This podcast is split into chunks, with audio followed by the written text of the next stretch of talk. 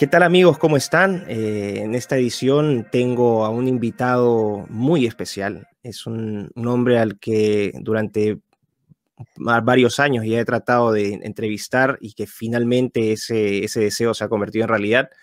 Estoy hablando del eminente filósofo conservador brasileño Olavo de Carvalho. Estimado Miklos, eh, yo creo que puedo contestar a sus preguntas en español o inglés, porque hablo los dos idiomas igualmente mal. bueno, muchísimas gracias porque me ahorra entonces el trabajo de los subtítulos. Así que vamos a hacerla entonces en, español. Em, y bueno, quisiera que se presente a, mi audiencia. ¿Quién es Olavo de Carvalho? Para quienes no lo conocen aún. Eh, no es más nada que un escritor. Yo creo que soy un buen escritor y eh, tengo muchos lectores en Brasil, las personas aman lo que yo escribo y yo estoy eh, muy contento con eso, muy feliz eh, de haber atingido a tantas personas.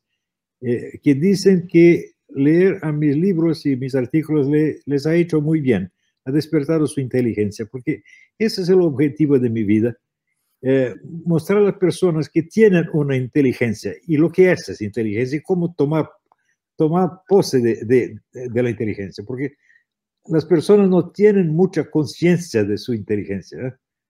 No, no, creen que exista, que exista. No creen que tienen la capacidad de conocer la verdad. Porque sin el concepto de verdad, no es posible saber lo que es inteligencia. Hoy día se habla de inteligencia tan solo como ciertas capacidades subjetivas como inteligencia espacial, inteligencia matemática, son habilidades. Pero esas habilidades no son propiamente la inteligencia, son instrumentos de la inteligencia. La inteligencia es la capacidad de percibir y reconocer la verdad. Por tanto, necesitamos admitir la existencia de una verdad real, de una verdad objetiva. Eh, si, si no lo hacemos, no podemos saber lo que es inteligencia y jamás tomaremos pose de Bueno, para ser un hombre que está tan preocupado por la inteligencia y que ha hecho de su obra a lo largo de toda su vida la inteligencia un punto central de, ese, de esa contribución, eh, usted debe estar sufriendo mucho en estos tiempos eh, por la abolición de la inteligencia. Eh, si es que uno no exagera al decir que se está intentando abolir la inteligencia. Y usted ha escrito varios, varios libros y varios artículos sobre ese punto. Em, ¿Por qué cree que la inteligencia está en peligro hoy como una habilidad? ¿Cuáles son las, las, eh, las fuerzas que están impulsando esta abolición de la inteligencia y con qué propósito? Mm, muchos años atrás he percibido que, por un lado, muchas escuelas filosóficas o pseudofilosóficas o pseudocientíficas trataban de reducir la inteligencia a una, una función eh, del organismo animal. Entonces, una función del cerebro, por ejemplo y por otro lado hacían mucho esfuerzo por reprimir y obstaculizar y destruir la inteligencia. Entonces yo me preguntaba, pero si la inteligencia ni mismo existe, si es apenas una función de, de, una parte de nuestro cuerpo, ¿por qué tanto esfuerzo para destruirla? ¿Por qué destruir algo que ustedes mismos dicen que no, no existe? Entonces, esto, toda mi, mi, investigación comenzó con esta pregunta. Esto más 40 años atrás. Claro, claro. ¿Y cuál es, cuál, por qué cree que la, capacidad de ejercer es, porque vamos a ser, siendo un poco más precisos, la inteligencia es, está presente en la gente. Eh, podríamos hablar de, un, de, probablemente la incapacidad de ejercer esa, esa habilidad. ¿Por qué se está incapacitando esa, esa, esa, esa capacidad? ¿Y con qué propósito se busca? ¿Y quiénes buscan eh, eliminar la inteligencia? Porque las corrientes dominantes de la cultura en los últimos siglos han sido el materialismo y el positivismo. Yo no sé cuál de los dos es el peor. El materialismo niega simplemente la existencia de la verdad objetiva eh, eh, y trata de reducir todo a funciones del cuerpo humano. Entonces la inteligencia humana no sería nada más que una, habilidad animal un poco más desarrollada. ¿eh? E, esto es enteramente absurdo y esto elimina la posibilidad de, tomar conciencia de nuestra propia inteligencia, que es la, nuestra capacidad de percibir la verdad. Hay una diferencia, esta es una experiencia real. Cuando usted percibe entre varios pensamientos, varias ideas, usted percibe que una de ellas es real, que coincide con la realidad de los hechos. Es una experiencia específicamente diferente del mero pensamiento. Pensar es una cosa y saber es otra. Saber es saber la verdad, no pensar cualquier cosa. Por tanto, este es el punto, uno de los puntos centrales de mi teoría del conocimiento. conocimiento.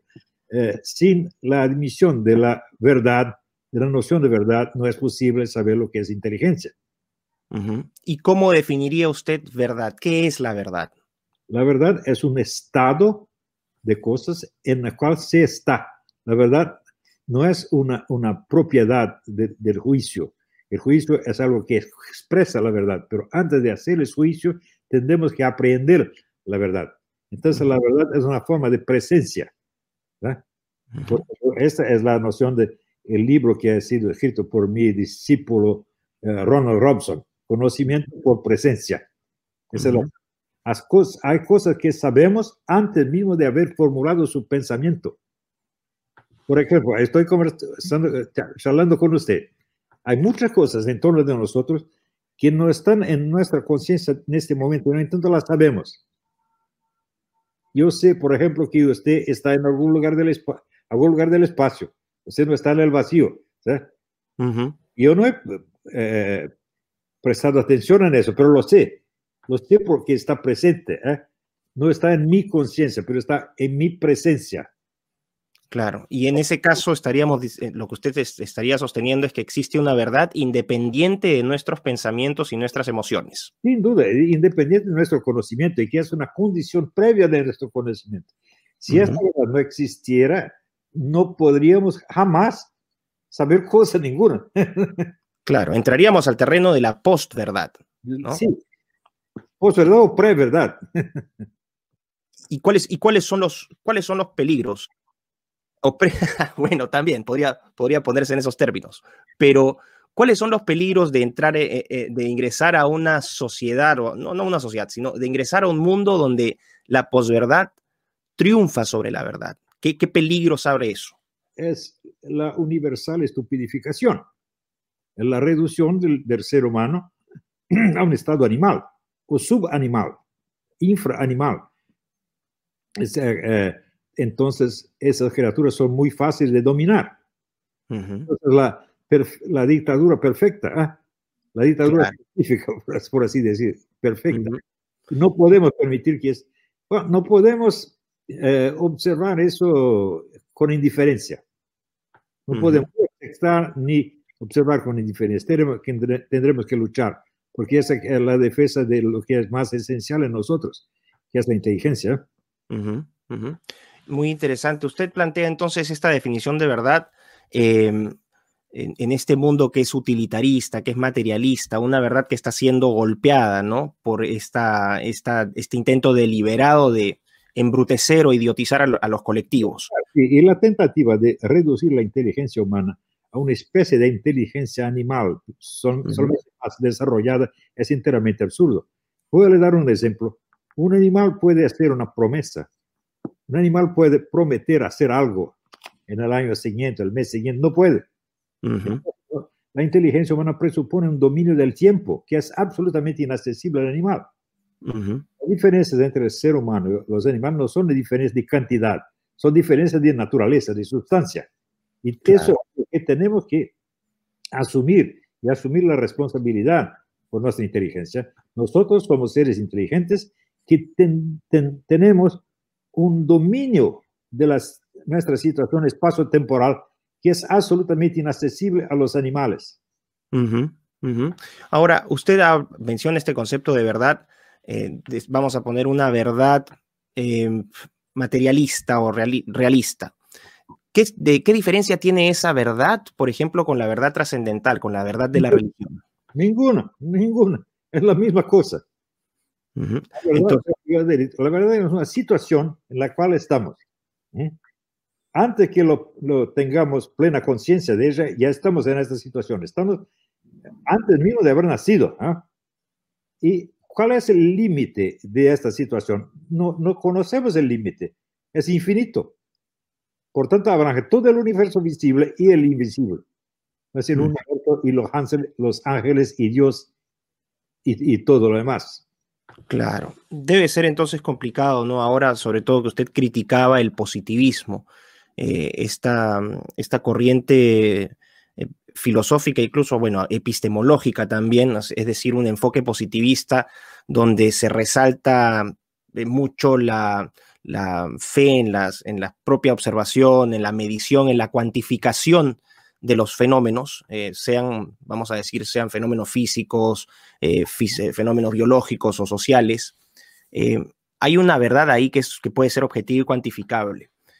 Pero el positivismo también lo que hace es, al, y probablemente esa sea su crítica, es que al, al, objetarse o al orientarse mucho a este aspecto físico, a este aspecto cuantitativo, va quitando de humanidad al ser, al, ser humano lo va deshumanizando, porque al final somos mucho más que, números, mucho más que materia.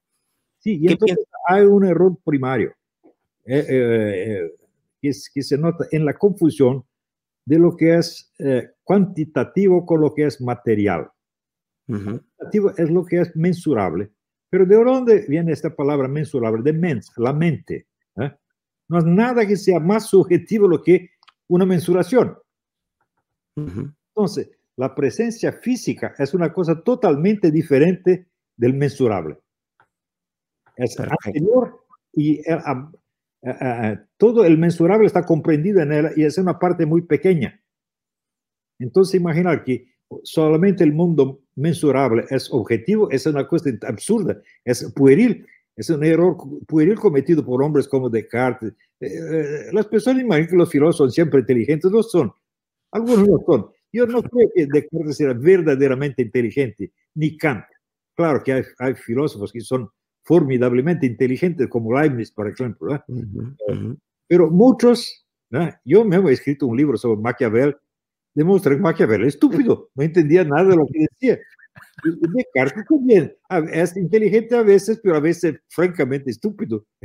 Claro, e, esa, esa dualidad cartesiana mente-cuerpo, de hecho, es el sustento de esta cultura, de esta ideología de género, por ejemplo. Está invertida porque él llama de eh, cualidades primarias y secundarias. Primarias y por tanto reales en sí mismas son las calidades mensurables y todo lo demás es subjetivo. Pero no, pero la, la, mensuración es subjetiva.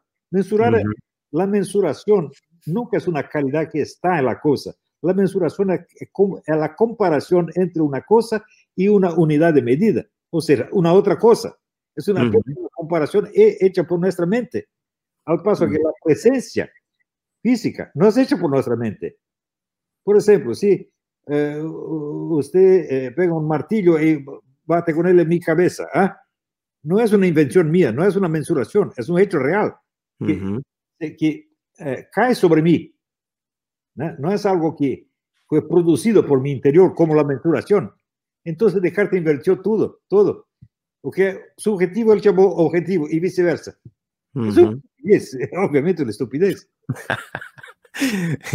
¿Por qué usted, por qué usted, eh, en, qué fundamenta, porque usted es un conocido eh, enemigo del comunismo, eh, y yo comparto plenamente su trinchera, estamos al lado en esa, en esa batalla, ¿por qué eh, ¿por qué los jóvenes no deberían creer en el comunismo? ¿Cuál es su crítica al comunismo o sus críticas? Porque es toda una mentira pueril. La, idea, por ejemplo, eh, de la lucha de clases. Bien, hay lucha de clases, a veces acontece, pero si las clases siguen luchando todo el tiempo, ¿qué podrían construir? Nada. Entonces usted, tiene la colaboración de las clases y a veces la lucha de la clase como en un matrimonio. El esposo y la esposa colaboran, pero a veces luchan. La lucha de clase no puede jamás ser el fenómeno fundamental de la historia, la, eh, el, motor principal de la historia. Es, una, simplemente una, un acontecimiento, un hecho entre otros. Claro, al final vendría a ser una revolución que está constantemente preocupada de la destrucción, pero no, no promueve absolutamente nada. Y si es que uno, como usted eh, menciona, lucha y lucha y lucha, al final se queda empantanado en esa, en esa disyuntiva. explicaba que solamente el proletariado puede tener una visión objetiva de la historia, porque las otras clases tienen intereses y esos intereses se mezclan con su visión de la historia y deforman todo. Pero los intereses del proletariado, según Marx, son los mismos que los intereses de la humanidad entera. Por tanto, el proletariado es la única clase que tiene una visión objetiva. Pero si esto es verdad, ¿por qué ha sido un burgués que ha tenido de informar eso al proletariado en vez de ocurrir lo contrario? ¿Por qué no ha sido un proletario que contó eso a Karl Marx? Pero Karl Marx, que era hecho de un, ministro de Estado, ¿eh? pero no la burguesía. ¿Por qué tiene que un burgués mostrar al proletariado la visión objetiva que solamente el proletariado puede tener? Eso es absurdo, es un error pueril. Entonces, Karl Marx, eh, por otro lado, Karl Marx otra vez observó que el proletariado necesitaba, eh, eh, estaba muy atrasado y necesitaba ser guiado, orientado por los intelectuales. Y eso es, otra contradicción. Si solamente el proletariado tiene la visión objetiva, ¿por qué necesita un intelectual para enseñar alguna cosa? El marxismo está repleto de esas cretinices. ¿eh? no, en, el inicio yo, yo respetaba el Karl Marx y acreditaba en lo que él decía. Después eh, no, dejé de acreditar y por fin dejé de respetar. No tengo más respeto por Karl Marx. Me parece un idiota sumamente estúpido. me gusta mucho su, su, estilo, que es muy, muy frontal. ahora, yo pertenezco a la, la, profesión universitaria. Yo soy independiente. Yo puedo decir lo que, lo que yo pienso, no tengo compromisos profesionales, no tengo un, un, ¿cómo se dice? Un jefe. ¿eh? Claro. Pues no tengo ese problema que la intelectualidad universitaria Yo puedo decir que Karl Marx es un imbécil porque así lo veo. Pero si fuera profesor universitario no podría decir eso.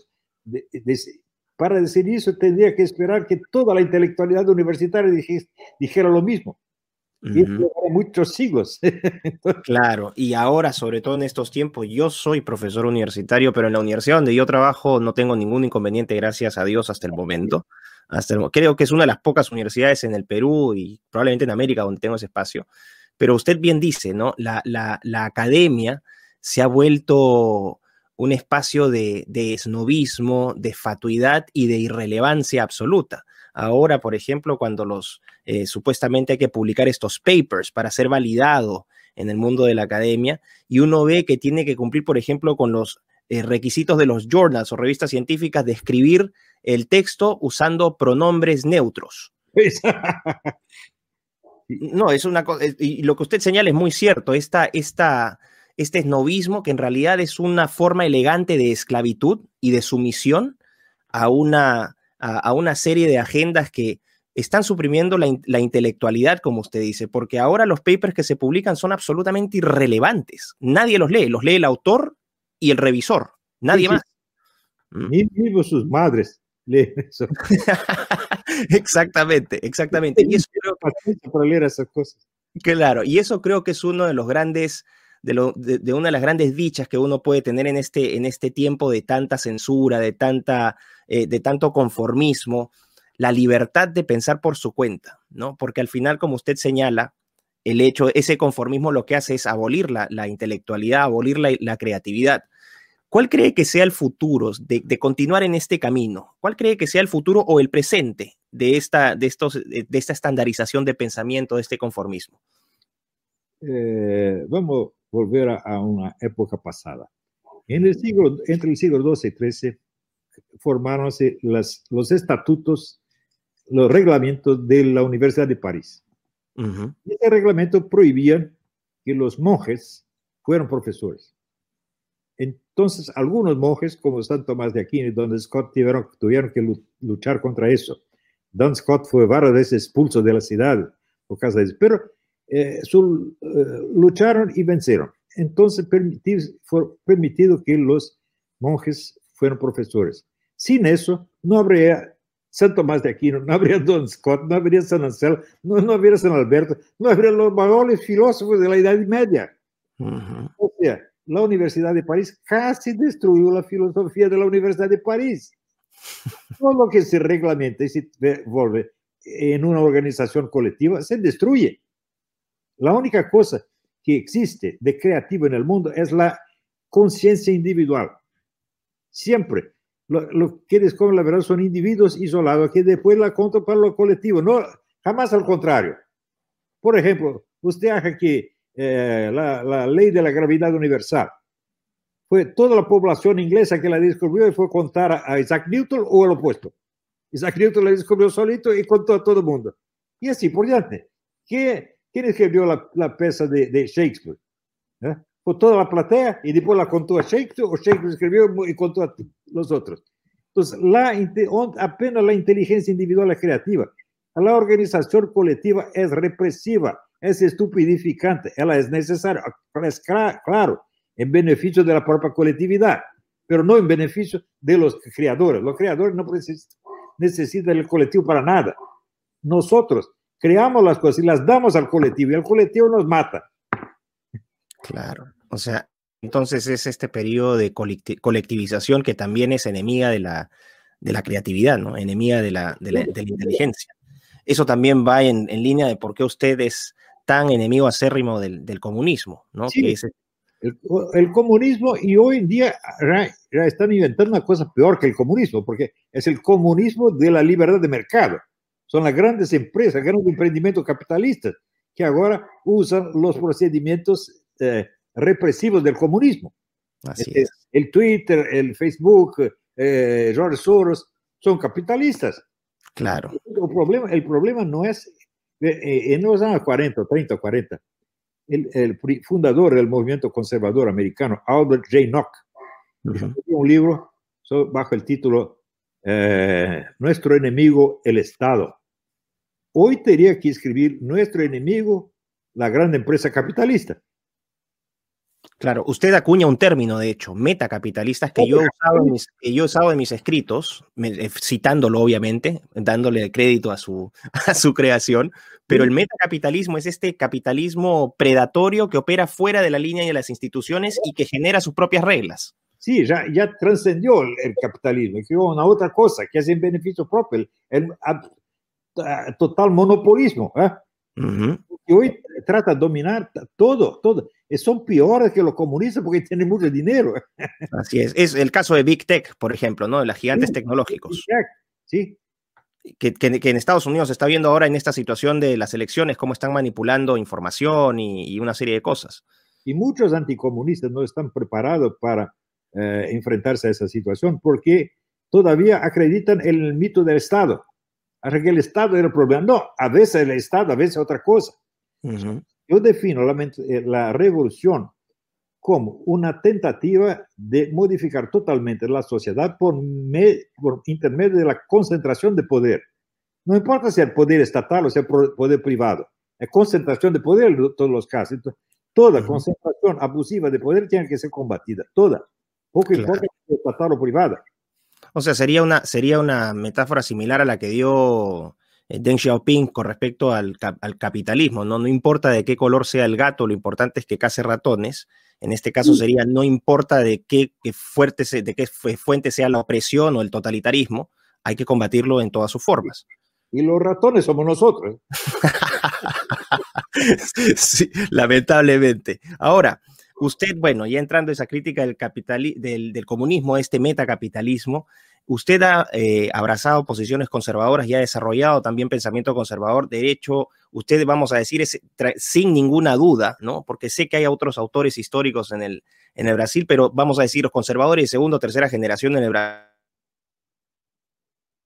Brasil, usted es el padre absoluto. Eh, ¿Cómo define usted el conservadurismo? ¿Qué es para usted el conservadurismo? Yo no me considero personalmente un conservador. Yo soy el padre del ah, okay. conservadurismo brasileño, brasileño. No soy conservador yo mismo. ¿eh? El padre. Ah, qué interesante. Mire. Porque yo creo que lo normal es que haya corrientes de izquierda y de derecha, pero en Brasil es solamente la, la izquierda por más de 50 años.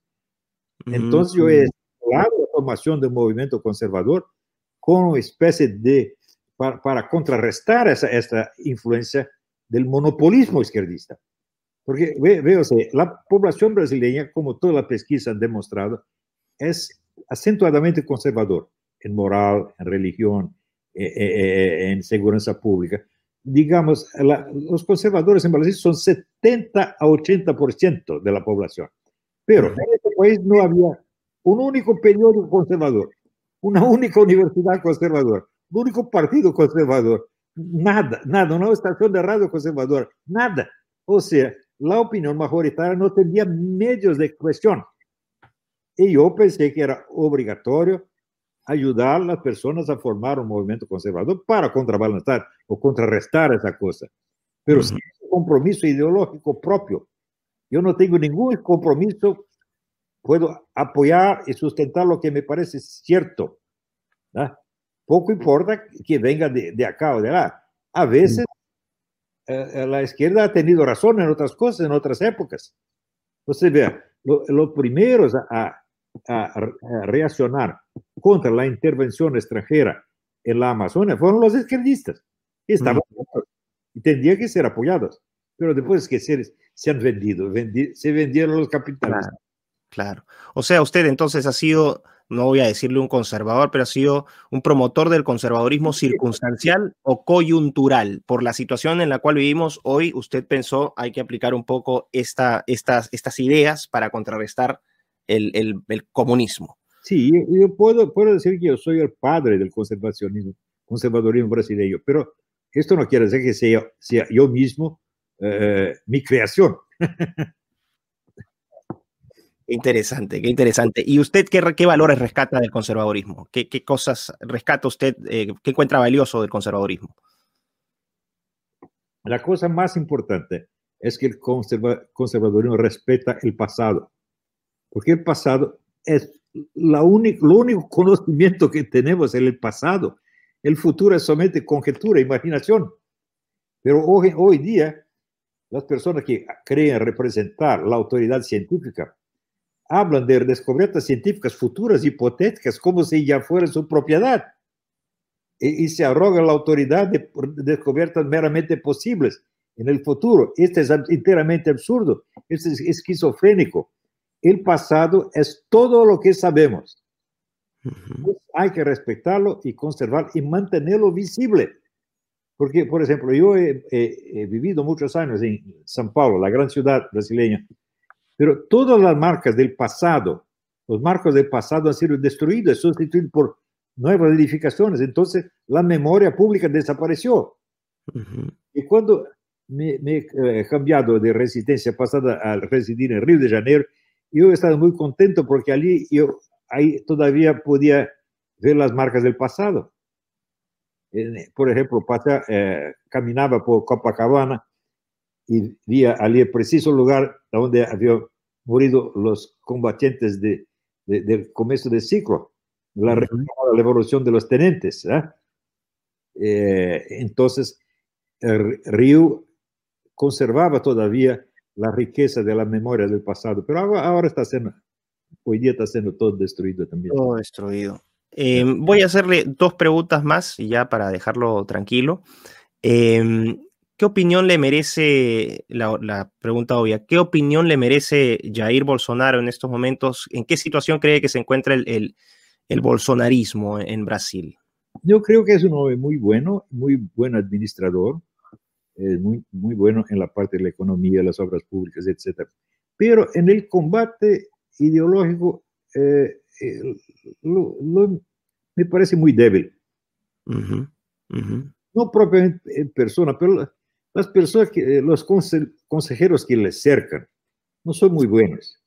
Mucha gente en la media dice que yo soy el gurú de Bolsonaro. Esa, es una mitología, porque yo he charlado con Bolsonaro cuatro veces.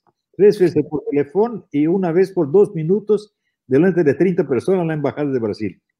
Entonces, eh, él puede haber gustado mucho de mi libro, pero no es un discípulo de manera alguna. Yo no soy su gurú. Este es absurdo. Los gurús del presidentes son generales y abogados. No creo que sean buenas personas. No confío en ninguno de ellos, porque les meten ideas erradas en la cabeza. Eh, hay, un general, bueno, este Morao, no era este el juez Moro, creo. Eh, no, Moro, es el general y Moro es un abogado. Ajá, ajá. Que ha sido ministro de eh, Bolsonaro y lo ha traicionado enseguida. Los dos lo han traicionado. Es, es una cosa absurda él es nomeado ministro, él ya se imagina como el próximo presidente. Ah, ok, la ambición entonces. Es decir, toma el futuro como si fuera realidad actual, que es propio de la mentalidad mitológica. Todo lo que esperamos hacer el año que viene, eh, lo tratamos que, como si ya lo hubiese todavía realizado. Es, una, es, una, de las características de la mentalidad revolucionaria, la inversión del tiempo. ¿Y le ve futuro a Bolsonaro? ¿Qué cree que es lo que pase en, los próximos años? No sé, yo espero que, que sea el hecho de nuevo, porque no hay otro. no hay otro. un poco deprimente el futuro, ¿no? Son, todos ladrones y mentirosos. Él es el único hombre sincero. Mismo cuando está er, equivocado. Yo prefiero a él que no a los otros. ¿eh? Y ahora, con respecto a la situación que está ocurriendo ahora en Estados Unidos, con estas eh, elecciones que están siendo seriamente cuestionadas, ¿qué es lo que cree que va a pasar? ¿Qué nos espera? ¿Cuáles son sus... importante es el siguiente. Ha habido una declaración oficial del Congreso americano de que no hay vencedores ni perdedores todavía. No tiene resultado la elección. Por tanto, todo eso es un bluff. Es un bluff eh, creado por, por la media. Mm, por la prensa. Eh, la prensa eh, en los Estados Unidos, toda la prensa pertenece a apenas seis compañías, seis empresas. Entonces, seis hombres deciden lo que los otros deben de pensar. Esa es una situación absurda. No era así cuando 50 años atrás usted tenía la concurrencia entre los periódicos. Hoy en la concurrencia todo dice lo mismo. Y como compensación no tiene más credibilidad. La población no cree más en él. Claro. Entonces yo, creo que la prueba de la fraude es, es, evidente, no hay como negar. Pero en otras ocasiones ya, ya, hubo, hubo situaciones igualmente fraudulentas que eh, el establishment aceptó como si no, no hubiera nada, como si no hubiera problema. Los famosos documentos falsos de Barack Obama. Claro. Jamás investigados. Es interesante porque hubo una periodista americana, me, he olvidado su nombre, eh, no era muy conocida, y él descubrió la cuestión de los documentos y mostró que los documentos eran falsos, y son realmente falsos, ¿eh? especialmente su certificado militar. es obviamente manipulado, eh, han, raspado los números de la, ¿cómo se llama? Del registro. Registro, sí, sí. Y casi inmediatamente, eh, Hillary Clinton mandó su abogado, Philip Berg, eh, publicar una noticia de que Barack Obama había nacido en Kenia. Entonces la discusión fue cambiar de dirección. De la cuestión concreta de los documentos, se pasó a discutir toda la mitología de keniana.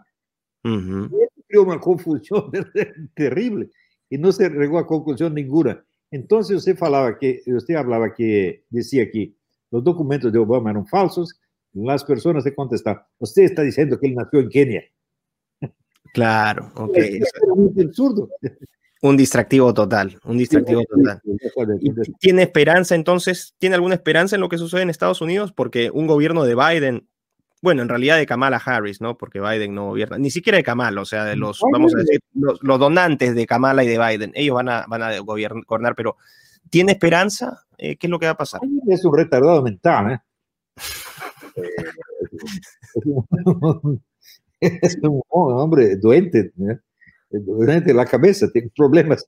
Y, pero Kamala Harris es un poquito más experta, un poquito, ¿eh? Ninguno de los dos tiene condiciones de ser, condiciones de presidente. Yo creo que eh, Trump tiene grande posibilidad de mantener su, posición, porque la prueba de la fraude es muy evidente. claro, pero la prensa se ha encargado obviamente de ocultar eso. Pero nadie más cree en la prensa. Sí, bueno. Está CNN y, y MSNBC y, Fox Fox. Ojo venda, están, están siendo vendidas. Mm. Caído. claro, bueno, el caso, ahora está subiendo Newsmax, ¿no? Sí, sí. Y OAN también, claro, claro. Profesor, em, para cerrar, eh, que obviamente queda un montón de cosas para hablar, pero tampoco le quiero quitar mucho el tiempo porque sé que es un hombre ocupado. Eh, un mensaje que le podría dar a usted a los jóvenes de América Latina, que en estos momentos están viendo muchos de ellos eh, con mucha desesperanza el futuro. No aquellos que se han comido el cuento, que hay muchos, ¿no? Los que usted dice, esos que han sido víctimas de la, de la abolición de la, de la inteligencia, pero aquellos que todavía mantienen esperanza de que esto puede cambiar ¿qué mensaje le da a los jóvenes eh, que lo están escuchando, que lo pueden escuchar? ¿Qué les diría? Adelante. Eh, la cosa más importante, ustedes deben confiar en su capacidad de conocer la verdad, de descubrir y conocer la verdad. No crean en que la, que la niega, porque quieren, están, quieren ganaros. Perfecto. Confía en la inteligencia, porque la inteligencia es un don divino. Es la marca de Dios en nosotros. Claro, la inteligencia es libertad. exacto. Así es, así es. Profesor, ha sido un, gusto. Muchísimas gracias por, atenderme. Eh, me he quedado con un montón de preguntas, pero tampoco lo quiero, lo quiero agobiar. Eh, y bueno, eh, gracias por, por este tiempo que ha pasado conmigo y, y le deseo los mayores éxitos en su trabajo. tienen una persona que lo admira, que lo respeta mucho que no cree en esa biografía que le escribieron en Wikipedia, que es un, una defecio, y le mando un fuerte abrazo a la distancia. Nuevamente, mil gracias por, por todo. Muchas gracias. Disculpe por la mala calidad de mi idioma español. Ah, creo que ha pasado. Está muy bien. pero me parecía. Dios bendiga. Muchísimas gracias. Hasta luego. Gracias.